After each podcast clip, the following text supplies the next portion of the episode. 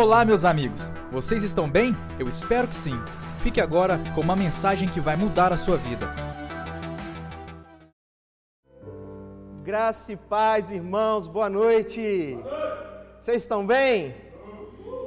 Hoje eu, vocês vão ouvir muito essa galera aqui do estúdio gritar, porque eu estou pedindo eles têm que participar, porque hoje a gente está muito feliz. Eu já estava com saudade de estar aqui com vocês, mas eu tive que passar por um tempo de disciplina depois que o Dimas veio aqui em público e disse que eu era uma pessoa, como é que é? Insensata. Insensata. Mas agora eu fui liberado. Glória a Deus por isso. É. Vocês vão ficar algum tempo sem ver o Dimas por aqui, o Dima, só Dima por aqui, tá, gente? Galera, vamos lá. Eu quero compartilhar algo muito bacana com vocês nessa noite. Essa semana, enquanto eu estava lá no meu momento de insônia, não conseguia dormir, e eu pedi a Deus uma palavra. E eu cheguei a compartilhar essa palavra com três pessoas. Eu falei com a Adriele, com o Caio e com o pastor William. Está lá em 2 Pedro, capítulo 3. Para que você entenda o 14, o versículo 14 eu quero ler com vocês a partir do 13. 2 Pedro 3, versículo 13. Diz assim: Todavia, de acordo com a sua promessa, esperamos novos céus e nova terra, onde habita a justiça. Portanto, amados, enquanto esperam essas coisas, empenhem-se para serem encontrados por Ele em paz, imaculados e inculpáveis. Irmãos, eu queria te perguntar, o que que você, para o que você está se preparando nesses dias? Que expectativa você tem para amanhã? E por favor, eu quero te pedir que você considere amanhã como um tempo que ainda não chegou, mas que vai chegar está às portas, é um futuro imediato ao qual certamente todos nós estamos inseridos. Eu vou te perguntar novamente: o que você espera para amanhã? Você tem escutado os noticiários? Você tem visto os noticiários?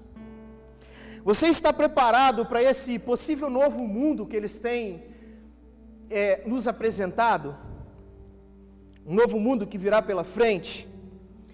E se nós formos olhar as condições que estão nos apresentando, nós vamos olhar para uma vida mais limitada, para uma vida mais difícil, para uma vida que requer mais cuidados. Eu te pergunto, é para isso que você está se preparando, irmão? O que você tem dado atenção? Você tem dado atenção aos analistas financeiros? Você tem dado atenção aos cientistas políticos? Que estão prevendo uma, um, um tempo marcado pelo desemprego, pela falência, possivelmente a maior recessão econômica já enfrentada pelo mundo. Você está se preparando para dar menos a Deus, irmãos, do que você tem dado? Porque afinal de contas, se você estiver preparado para isso que os economistas, os especialistas têm dito, você vai ter que matar um leão por dia, você vai ter que ir à luta todos os dias, e talvez não lhe sobre tempo para buscar ao Senhor, não lhe sobre tempo para se dedicar às coisas de Deus. Então eu quero te, te dizer: se for isso, se você estiver se preparando para isso, se a sua resposta for sim, meu querido, eu preciso admitir que você tem toda a razão você tem toda a razão.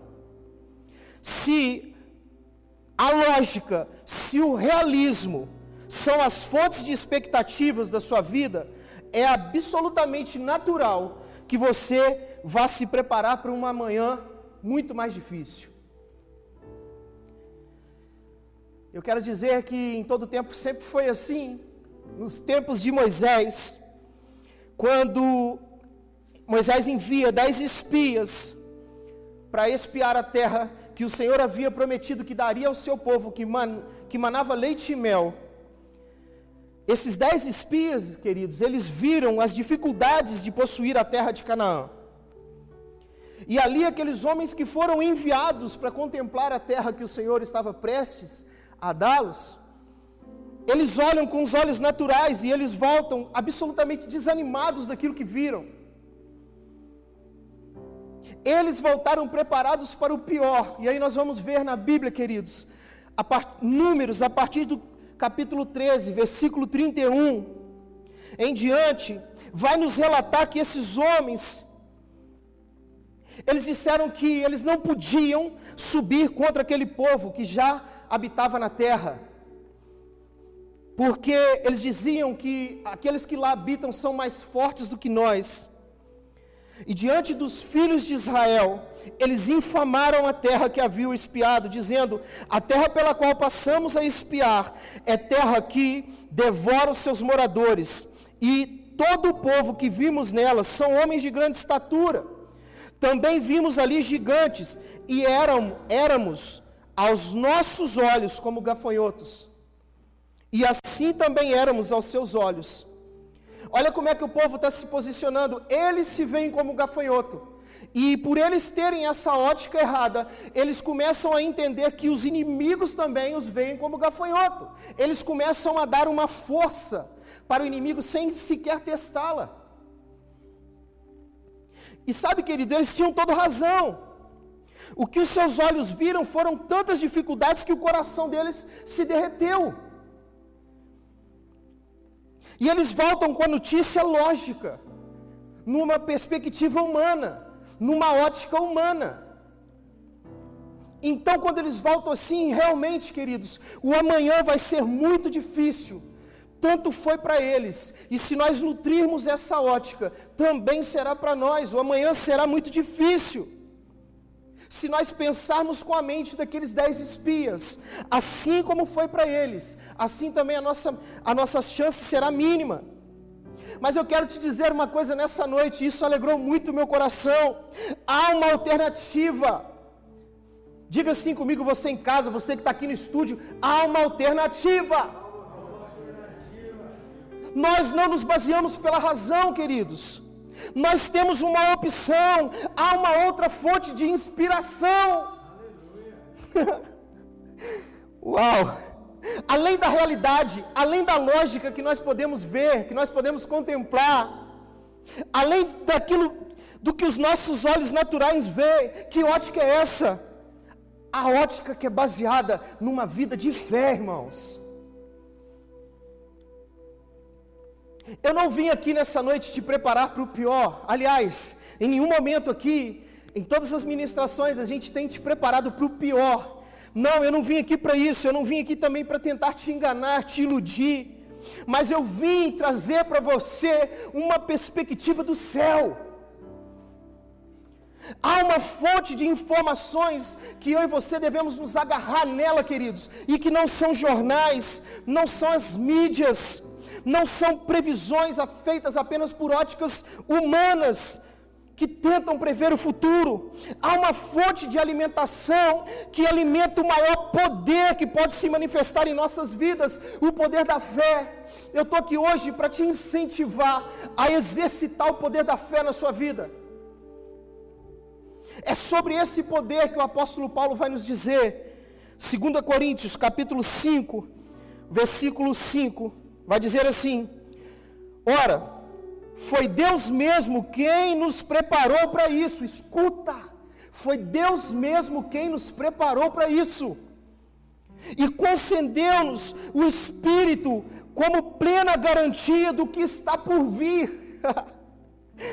Portanto, andamos sempre confiantes cientes de que, enquanto presentes nesse corpo, estamos distantes do Senhor, pois vivemos por fé. Eu quero dar ênfase no versículo número 7. Pois vivemos por fé e não pelo que nos é possível ver. Eu não vivo por aquilo que eu vejo, eu vivo por aquilo que eu creio. A nossa razão vem do céu, a nossa lógica vem do trono de Deus, queridos. daquele que controla todas as coisas, daquele que fez todas as coisas a partir do nada. É daqui que vem a nossa razão. Cara, e se Deus tem algo para nós, seja lá o tempo ou a situação em que nós estivermos passando ou enfrentando, Deus tem algo para nós. Eu quero te convocar. Isso, queridos, deixa eu te falar, serve primeiramente para mim. Eu preciso, como uma expressão que o Bill usa, eu preciso pregar para mim mesmo, às vezes. E essa palavra, primeiro, teve que passar por mim, cara. Eu tive que vivenciá-la. Eu tenho que vivenciá-la todos os dias.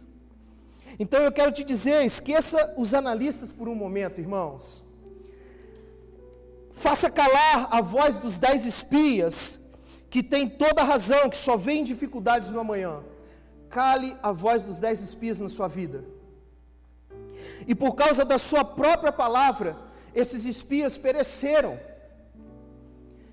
Porque aquele que espera tragédia, irmãos, viverá tragédia. Mas aquele que espera milagres, viverá milagres. Aqueles que esperam maravilha do Senhor, viverão maravilhas do Senhor.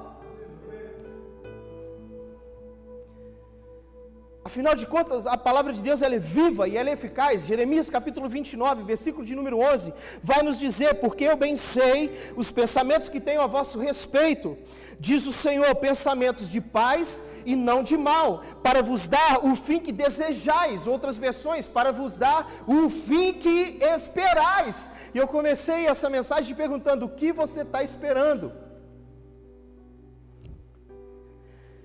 Ai, aleluia. Ouça uma voz, queridos, que não seja a voz dos dez espias. Eu te convido nessa noite a ouvir a voz de Josué, que está lá em Josué, capítulo 3, versículo de número 5. E agora eu queria chamar muito a sua atenção. Guarde esse texto. Josué, capítulo 3, versículo de número 5 diz: Disse Josué também ao povo: Santificai-vos, porque amanhã fará o Senhor maravilha no meio de vós. Repita comigo, corajosos de Deus, amanhã. Não, não, não, não, o pessoal do estúdio aqui está dormindo, pessoal. Eu combinei antes com ele. Amanhã, amanhã o, Senhor o Senhor fará, fará maravilha, maravilha no meio de nós. Vou gritar para você acreditar, meu filho. Acho que hoje não precisa nem de microfone, né? Mas vamos lá. Eu preciso que você receba isso no seu coração. É uma lógica superior, infinitamente maior do que lógica humana, de especialistas. Sabe por quê? Essa é a voz do Todo-Poderoso, essa é a voz do nosso Deus. Nós precisamos nos apegar a isso, que amanhã o Senhor fará maravilhas no nosso meio. Essa é a informação que vem do trono do, do universo, queridos. Sabe por quê? Ela se originou naquele que deu origem a todas as coisas. Ela se originou em Deus. Que o nosso coração seja alinhado nessa perspectiva. Que isso possa despertar fé no seu coração.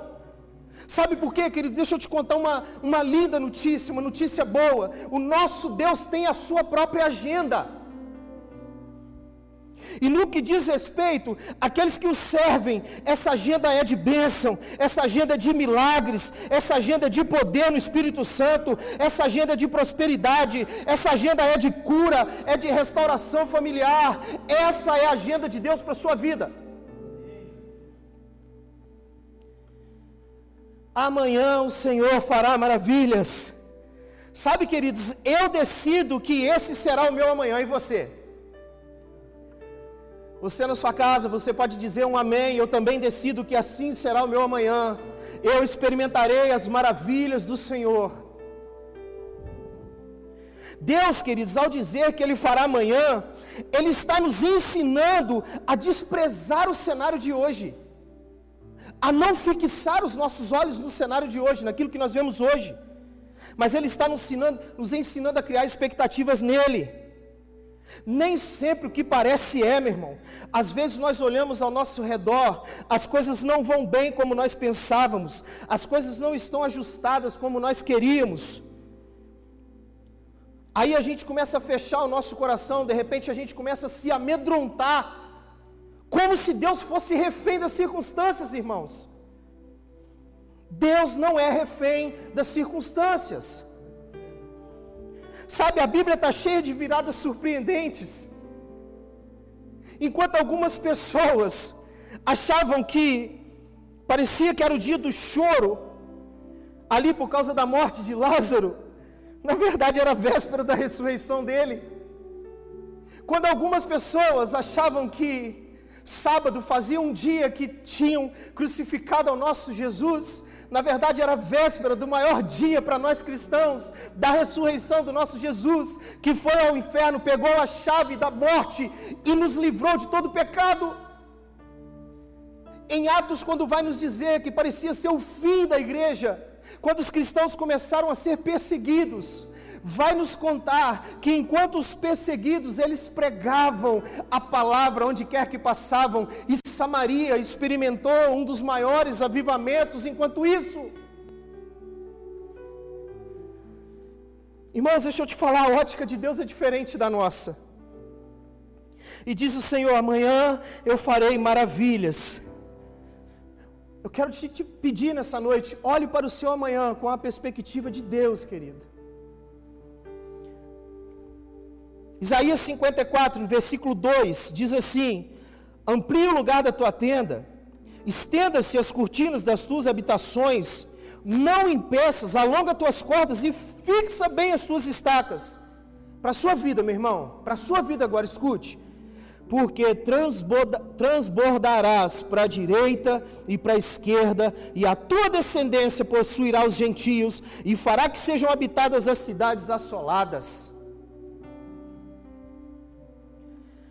Não se preocupe com o que você está vendo hoje, não se atente às notícias ruins, não se atente aos diagnósticos, às estatísticas contrárias, queridos. Ah, mas pastor, o dólar tá, ah, o dólar despencou, agora o dólar está subindo de novo. Ah, pastor, mas a taxa de emprego cresce exponencialmente. Meu irmão, fique com o que o Senhor está te dizendo. Amanhã Ele fará maravilhas no nosso meio. Prepare-se para aquilo que não pode ser previsto por ninguém. pelo que não poderá ser produzido pelo nosso esforço próprio. Prepare-se para algo na sua vida que só poderá ser explicado por uma palavra: foi milagre do Senhor. O Senhor verdadeiramente fez maravilha na minha vida, na minha família, na minha cidade, no meu ministério, na minha igreja. Prepare-se para aquilo que não pode ser previsto por mentes humanas, para tudo que Deus fará. 1 Coríntios, capítulo 2, versículo 9.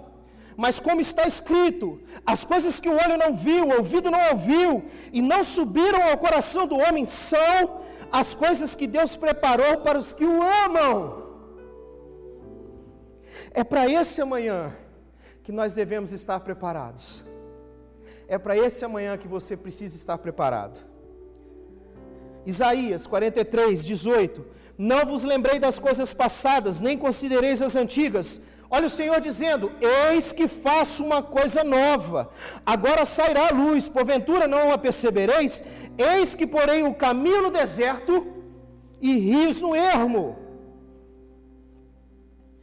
Queridos, deixa eu te fazer, Deus, deixa eu te falar, Deus vai fazer aonde não há, onde não há sinais. E quem foi que te disse que Deus precisa de algum aviso prévio para fazer alguma coisa? Queridos, Deus faz maravilha, e eu preciso que você imagine isso na sua vida.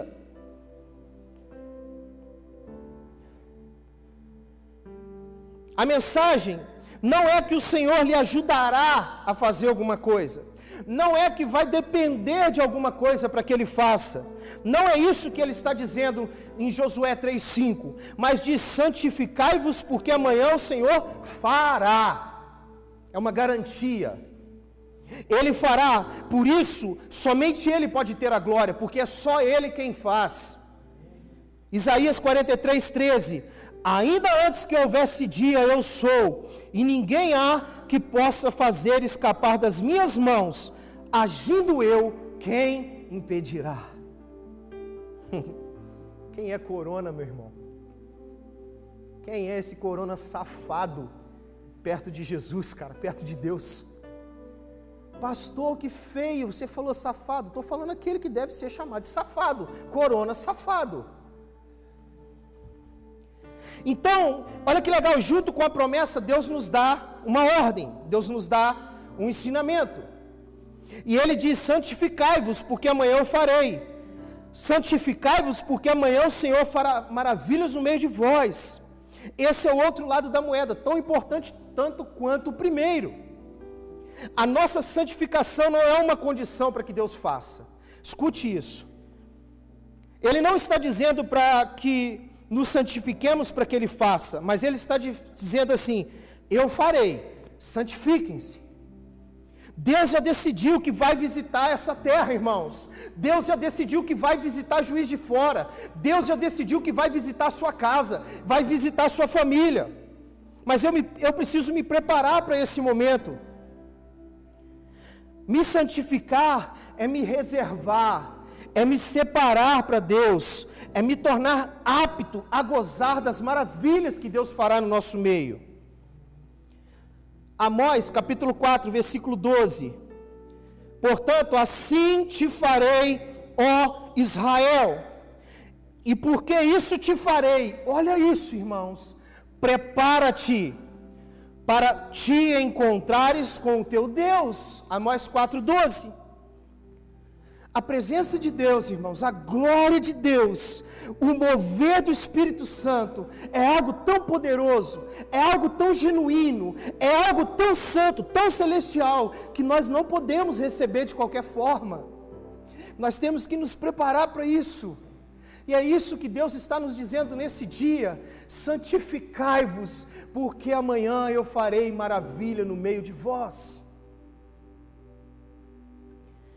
Hebreus capítulo 12, versículo 14, diz assim: Segui a paz com todos e a santificação, sem a qual ninguém verá o Senhor. Sabe, irmãos, Deus pode estar passando, Deus pode estar fazendo maravilhas e você não estar vendo. Porque você não se santificou, você não se preparou, você não se separou para Ele. Porque você se deixou contaminar pelo fermento dos fariseus, você se deixou levar pelas circunstâncias que estão ao nosso redor, você se deixou levar porque, por, por aquilo que especialistas têm dito você tem mais medo daquilo que o especialista te diz do que confiar no Criador de toda a terra, de toda a vida. E essa falta de consagração, queridos, pode nos deixar de fora das maravilhas que Deus está fazendo. Enquanto as estatísticas, irmãos, mostram que o número de divórcios tem aumentado, está aumentando, nós vamos santificar nossos casamentos, nós vamos santificar nossas casas, nós vamos santificar nossos filhos, nossas famílias, nossa igreja, nós vamos santificar nossa cidade. Porque só assim o Senhor fará maravilhas, porque Ele precisa encontrar um lugar digno para que Ele possa fazer as maravilhas no meio de nós. Eu quero te pedir, prepare-se para encontrar com teu Deus, cara. Salmos 34, versículo de número 9, vai dizer assim: Temei ao Senhor, vós os seus santos, pois nada falta aos que o temem. Salmo 34, 9 diz que nada, nada nada faltará. O sobrenatural de Deus, queridos, não faltará na sua vida se houver temor, se houver reverência, se houver amor, se houver paixão pela presença de Deus. Sabe, eu comecei te dizendo que quando Josué diz isso lá em, em Josué capítulo 3, versículo, capítulo 3, versículo 5, poucos dias de, depois que Josué declara essa verdade, o povo de Deus está entrando na terra prometida. Deus começou então a fazer as maravilhas prometidas a Josué e ao seu povo. Nós vamos ver o Rio Jordão se abrindo. Nós vamos ver as muralhas de Jericó ruindo sem ação nenhuma humana, sem sequer um homem ter tido que colocar um dedo naquela muralha. Deus começava a fazer as maravilhas prometidas. E por que que eu te disse que é necessário não é necessário que eu faça para Deus fazer, porque Ele já disse que vai fazer. É necessário que eu faça para eu me tornar apto a gozar daquilo que Deus vai fazer. Acã, meus irmãos, a história vai dizer que Acã, ele se viu seduzido por uma barra de ouro, alguns ciclos de prata e uma capa babilônica, aonde que Deus havia dito assim: não peguem nada, não levem nenhum despojos desses, desse povo. E Acã fez isso. E eles vão para uma nova guerra e o povo judeu então perde a batalha por causa do pecado de Acã. E toda a sua casa pereceu. Obrigado, mano. Toda a sua casa pereceu, a casa de Acã. Por quê, queridos? Porque ele entendeu o que Deus faria mas ele negligenciou o fato de que antes ele precisava se santificar. E de verdade, nesses dias eu não acho que nos falta mais convicção daquilo que Deus vai fazer. Eu tenho a plena certeza que nós não podemos mais negligenciar o que Deus fará no nosso meio. O que Deus vai fazer na sua casa é algo grande. O que Deus vai fazer no nosso meio é algo grande. E sabe, eu tenho uma boa notícia para te dar. Talvez você pense assim, ai, então pode ser, ai, a Cã ficou de fora. Irmãos, o desejo é de Deus é que todos se salvem. O desejo de Deus é que todos experimentem a maravilha que Ele vai fazer no nosso meio. É só a gente não negligenciar aquilo que Ele diz. Então, irmãos, eu quero te dizer que a despeito de todas as coisas que você tem visto e ouvido nesses dias, eu estou aqui hoje para te preparar para o melhor dia da sua vida. Eu estou aqui hoje para te preparar para o melhor tempo da sua vida. Que você se prepare para ver aquilo que olhos nunca viram, que ouvidos nunca ouviram.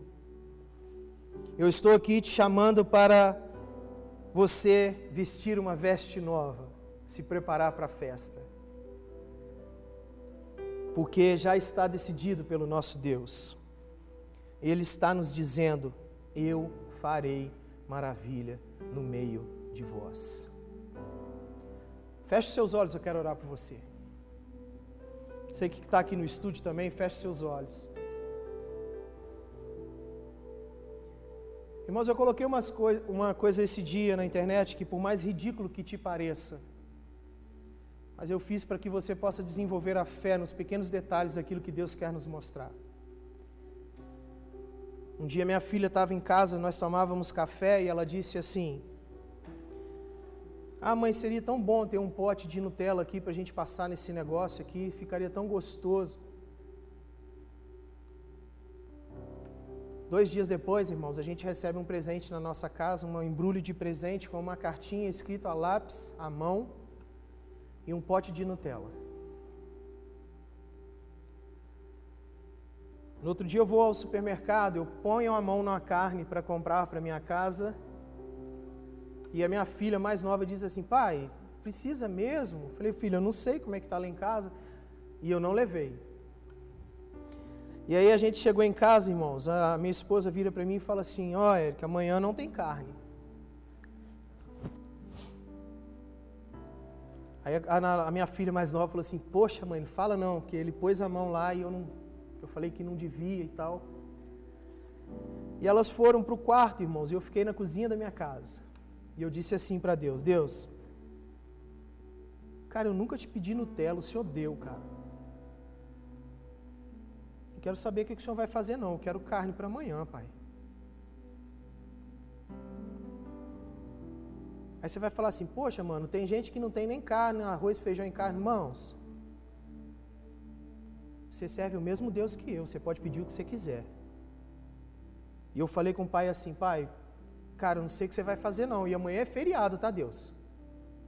Era um feriado aqui em Juiz de Fora, foi amanhã é feriado, geral, aliás, né? Irmãos, quando deu, sei lá, eu estava em casa conversando com uma pessoa, fazendo um gabinete lá em casa, uma pessoa toca a campainha lá em casa, aí me aparece com uma travessa assim, cara, de é, parmejana, né? Bife. Do nada, meu irmão. Cara, se Deus cuida da gente nesses mínimos detalhes, você acha que Deus vai te faltar alguma coisa, cara? Você acha que essa pandemia realmente é maior do que o nosso Deus, mano? Pai, eu oro para que aqueles que estiverem nos ouvindo agora, nos vendo agora, percebam quão o Senhor é bom, Pai, o quão a Sua misericórdia é eterna, dura para sempre Pai, eu te peço no nome de Jesus que o Senhor gere no coração dos teus filhos uma fé abundante, Senhor. Deus, a palavra que Josué liberou, eu creio que essa palavra está sobre nós ainda hoje, Senhor. E eu creio, e é sobre essa ótica que nós queremos caminhar. Cada pessoa que está nos vendo agora, se alguém precisa de cura, eu libero cura sobre a vida dessa pessoa agora. Se alguém precisa de aumentar a fé, eu te peço, aumenta a fé dessa pessoa agora, Senhor. Pai, se alguém precisa de algo extraordinário, eu quero profetizar na vida de cada pessoa, de cada família. Eu quero profetizar na vida dessa cidade de Juiz de Fora, nas cidades do Brasil. Eu quero profetizar sobre a nação brasileira. Amanhã o Senhor fará maravilha sobre nós. É sobre essa palavra que eu quero que você caminhe, meu irmão. Em nome de Jesus. Deus te abençoe. Que bom que você chegou até aqui. Esperamos que você tenha sido impactado. Para ouvir mais, siga nosso podcast e nos acompanhe nas redes sociais.